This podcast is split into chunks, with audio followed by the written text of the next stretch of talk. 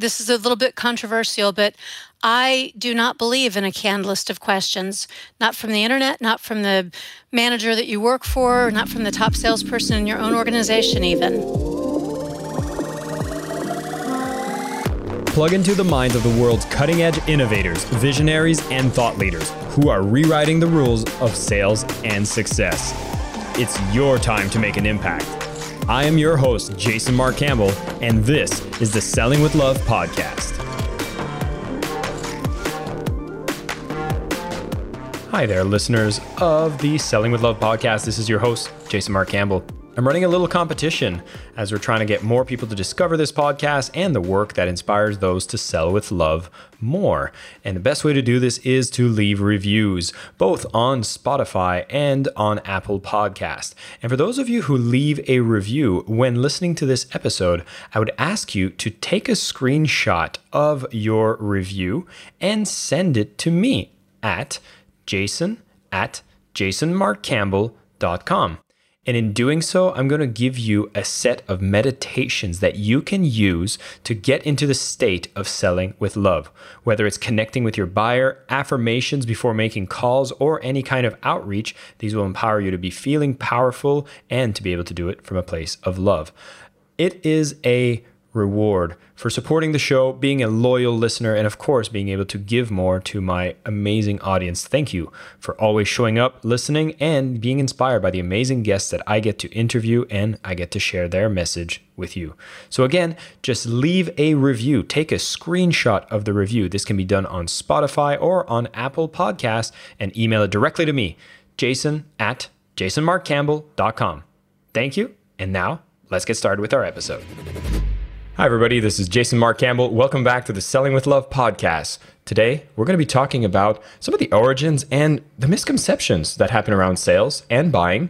And at the end of the day, we're all trying to find solutions to problems and meeting each other's needs. So, how does that look? How does that get built into a sales process in a way that it doesn't seem pushy? It doesn't seem like we're manipulating or taking advantage of people but really coming from that place of service and really making sure that we're being more efficient in the way that we create our businesses, do our sales process, and act as independent sales representatives as well. And the guest that I have today to speak more about this topic is Deb Calvert, who's the president of People First Productivity Solutions, who works with companies to build organizational strength by putting people first. She has a background as a director at a Fortune 500 company, along with experience in sales, HR, operations, and that means she has to cover so many topics when she ever comes into sales, as well as including everything else that is important in operating the business. She's written the book Discover Questions Get You Connected for Professionals, and she has a unique of senior level sales, HR, operations experience, which makes it so that we can mix and match these and make these very powerful. Now, she was named by Timeline as one of 65 most influential women in business, and she consistently appears on the top sales influencer and top leader lists, which is where I actually discovered Deb. And I'm so excited to have her come onto the show with sharing with all of us. Deb, welcome and thank you for being here. Hey, Jason, thank you for bringing me in. I'm the one who's excited to be talking with you and your audience. Well, I am excited to have you here. And I love that we started the conversation before even hitting record about some of your passion when it comes to linguistics and origins of language. And when it comes to buying and selling, I think a lot of us might have misconceptions or reluctance. Yet you see the origins of these words and you see a different story that most of us don't talk about. I do, you know, and as a buyer side researcher for both Discover Questions, Get You Connected, and for Stop Selling and Start Leading, I'm very empathetic to buyers. And yet, my entire career, actually, since I was five years old, I've always been in sales. And so I get a little puzzled at this tension between the two parties. So I've discovered something sort of interesting that I think is a very, very important reminder to all of us. And it's because I'm just a word nerd and I like word etymology, the origins of words. So check this out. The original word for buying or buyer was Bycgan, B Y C G A N, Bycgan. And it meant to acquire something to meet a need. That was the meaning of the word, acquiring something to meet a need. And then the original word for seller was sellan, S E L L A N. And that original meaning going way back to when the first word was very first used, it meant to offer something to meet a need. And I love the symmetry between those two things because, in its purest form, buying and selling, intersects where there is a need.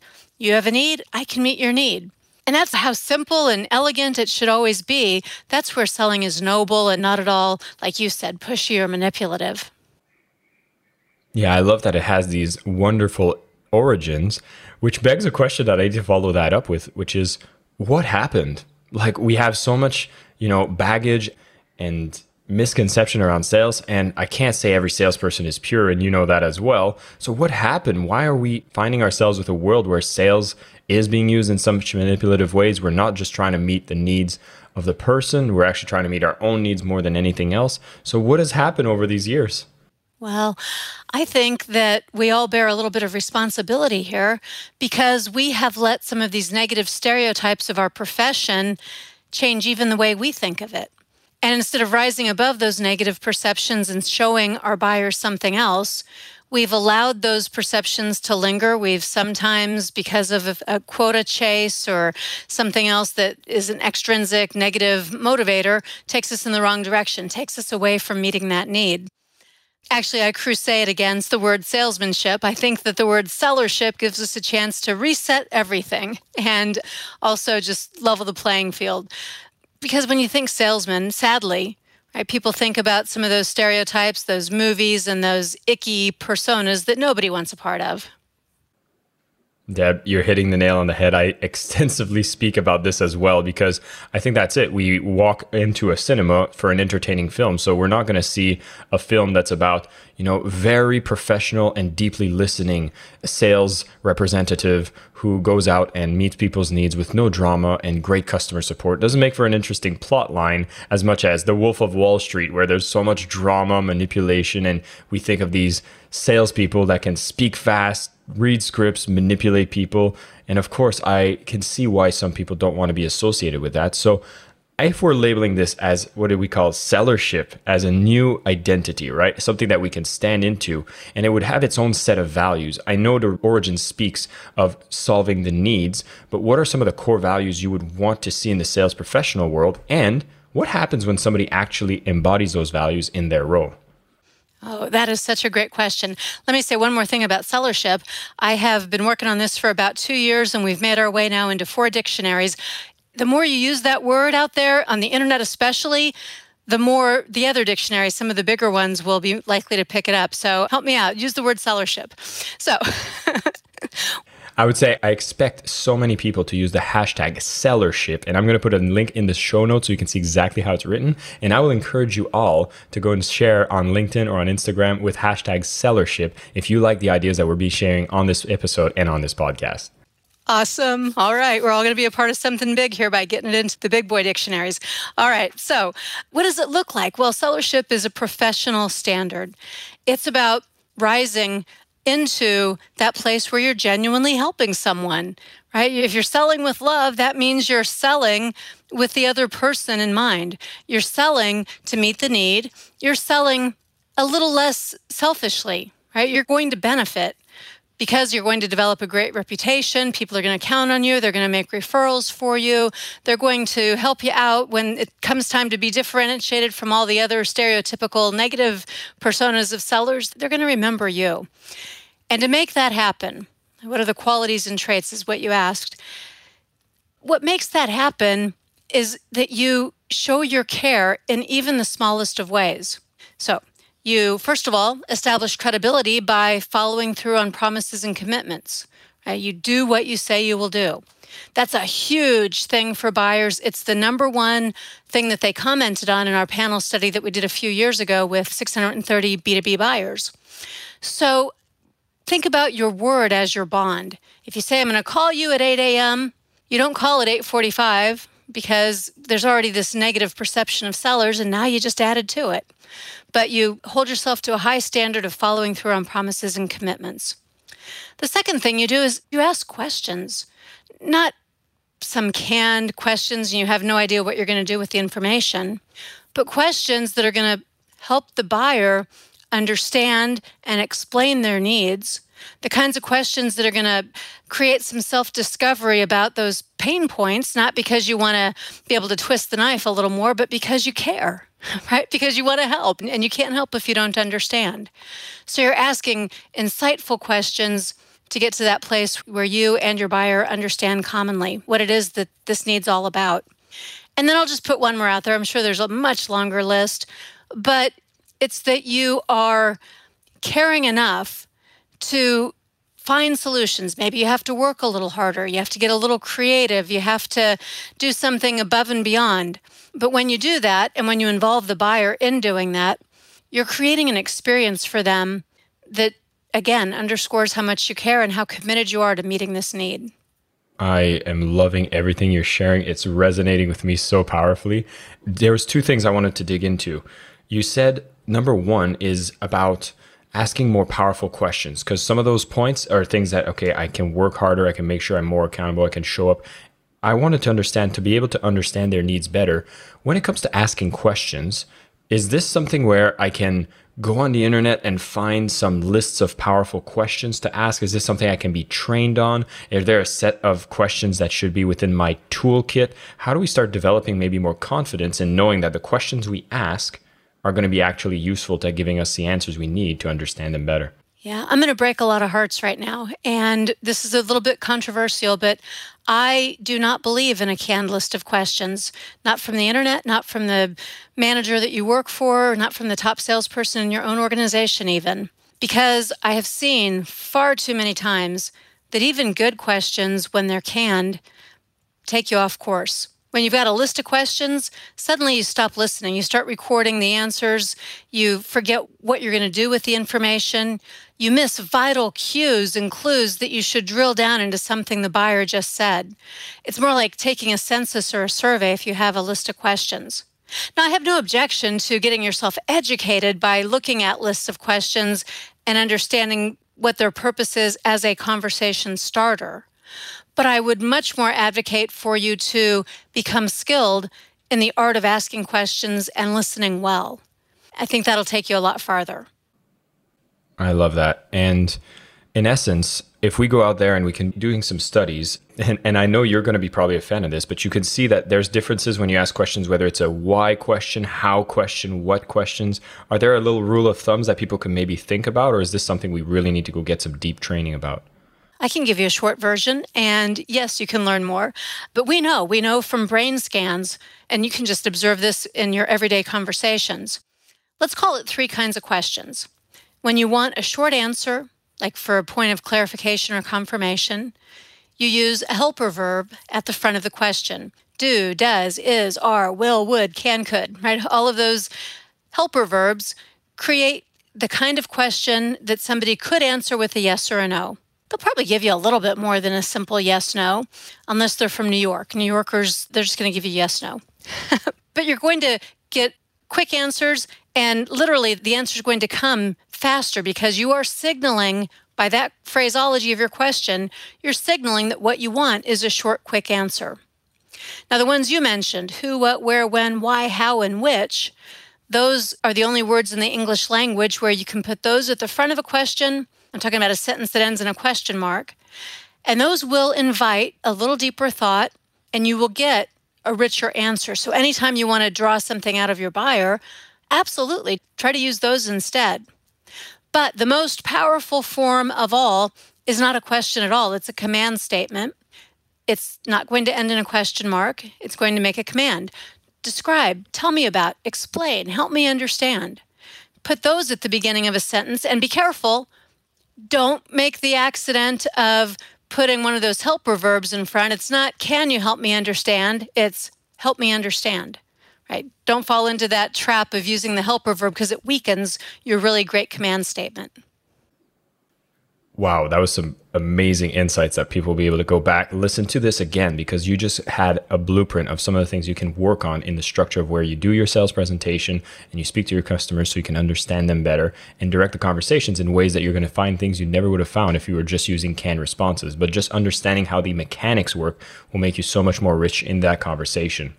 Now, I did mention there were two things I picked up from your previous answer, and I want to go back to the other thing, which I think is really interesting You talked about involving the buyer into the process. And I'd love to get maybe an unpacking of what would that look like because oftentimes we think like buyer is over there, seller I'm over here, so I need to just do everything myself, but you're talking about involving the buyer? What does that mean and how does that look like?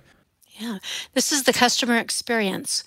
And everybody, think about yourself as a buyer you're looking for something that's novel, it's interesting, you're participating in creating what you want, your imprint is on it, you're making micro commitments to it because the more involved you are, the more it feels like yours, the harder it's going to be to say no to it later on.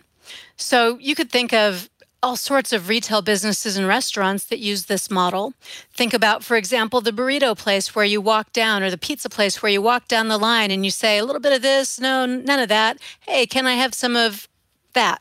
And you think you're making something that's special and unique and it's all your own because you're involved in the creation. And it's no different with anything that you sell. You could sell a commodity type product where there is no variance in the product and still involve the buyer in delivery dates and shipping and preferences for how they want to communicate and how frequently they want to get called back from you. There's so many things that you can give them a bit of their own involvement that commits them to you and to the process. As you're saying all this, I'm thinking about my experiences purchasing on Amazon. Then I thought about my experiences. You mentioned burrito. So I have Chipotle in my head, and I'm like, I haven't had that in ages because it's not available here in Southeast Asia. But then, of course, I went into what I would call the OG of this, which would have been Subway, I think. I think Subway was the one that really got you involved in making your sandwich, and it was such an experience that was different than anything else we had seen before. It's true, but you know, the research tells us where Chipotle has been exponentially more successful than Subway is in this one thing it's about the menu board. Subway gives you, what, 50 choices, and you have a number. And Chipotle makes it feel a little bit more personalized. Now, a burritoista at Chipotle will tell you basically, I make the same 10 things all day long. But Chipotle has deliberately chosen not to put that up on a signboard because they want it to be more of your own.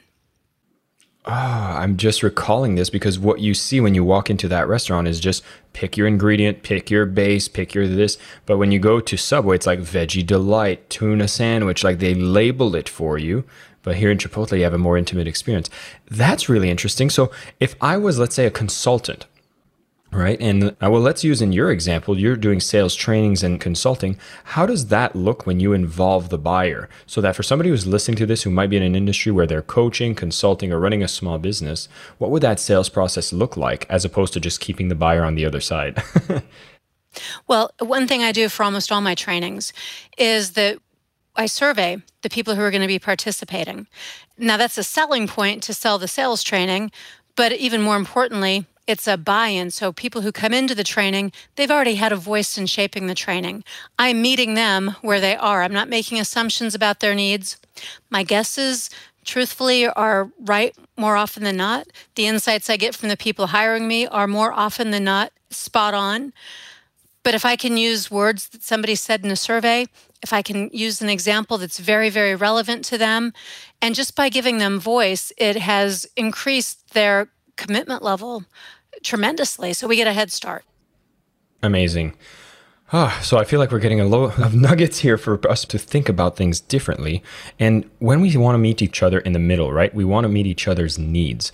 And a lot of times it's when we're talking about selling, we get to ask powerful questions. I'm wondering if a lot of everything you talk about is how can we be better buyers that look for our needs and want to be able to have conversations so that we don't get so disappointed in sales conversations because a lot of disappointment happens, a lot of mismatch expectations happen. Is there responsibility on the buyer side? Yeah, I do think as buyers, we've become, oh, more like divas. So in 2017, the big, big, big auto show that they have in Vegas every year, the most popular topic that year was called Buyers Are Liars. And it was popular because, right, sellers are feeling a lot of challenge from buyers. Buyers are very empowered, they have lots of options. We don't want to disrespect any of that. But buyers, you are missing out when you don't give a seller a chance to ask you questions, when you just want to go straight to price because you think you've done all of your research. You're missing out truthfully on things that you haven't even thought of that a good seller who's got a desire to meet your needs can help you to see differently. And that's time well spent, whether you buy from that individual or not. Yeah, I like that. And, you know, when I often have these conversations, we look at the spectrum of salespeople from the good, the bad, the ugly, the great. I want to put a couple labels there. Because it's an unregulated industry, we do have a lot of people that get into sales that might not have the proper training, experience, and it leaves for having a negative sales experience in the process, given that there's so many numbers that might have not received the type of training that they need to become effective salespeople. Is this something we should set higher standards? Like you're already talking about buyers being divas, but should we not tolerate negative sales experience? Should we demand more from the sellers? And is there anything that we could do to expect more from sellers so that they actually show indications to businesses that we do need to invest in training them? I think that's a fantastic question. It's actually several questions. So, yes, I think there should be professional credentials for sellers, for sellership to be a professional title. I think that that would be extremely helpful. The problem is that a lot of people in many, many, many different camps have come at that, and it hasn't been fully unified. But as sales degrees and programs become better established in universities, which they are, every year there are more of them, I think we'll eventually see that happening. Buyers you should be demanding. You have a right to work with people that are responsive to you and who professionally interact with you. But I think instead of making blanket assumptions about every seller, that you give them a chance. Because if you mistrust and bucket everybody together with those negative stereotypes, then that's what sellers respond to. So you're sort of getting back what you put out there.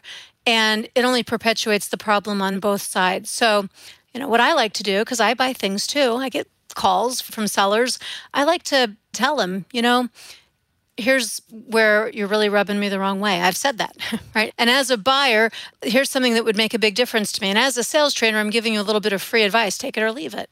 so why not, right? People can only do better if they know. I don't know if this ends up being a good example or not, but I remember in the movie Boiler Room, which was again an example, an illustration of the Wolf of Wall Street, there was a person trying to sell him I think it was a subscription to the New York Times or it was a newspaper subscription. And then the person said, Stop, stop, stop. You really did a terrible pitch. And then told him to correct the pitch. And then when he made a better pitch at the end, he's like, So do you want to buy? He's like, No, I'm subscribed to another newspaper. It was such a funny scene. But if anybody's interested, go on YouTube, look for Boiler Room newspaper. You will see something very funny about what Deb was just describing here. Deb, this has been a fantastic conversation, and I feel like there's a lot more that we could unpack when it comes to sales. And there's two more questions I wanted to ask. First one is I understand that sales is important. I understand that I want to be one of the people that's part of this movement that's going to talk about sellership, and I want to be better in the way that I show up as a salesperson, business owner, consultant, coach, creative what would be some of the baseline training that you would suggest people to do? And of course, I know you have amazing trainings yourself that I'm going to have everybody go have a look at. In the show notes, you'll see I have a link to more from Deb when you go to peoplefirstpotential.com. A lot of her trainings are there when it comes to sales, leadership, and more.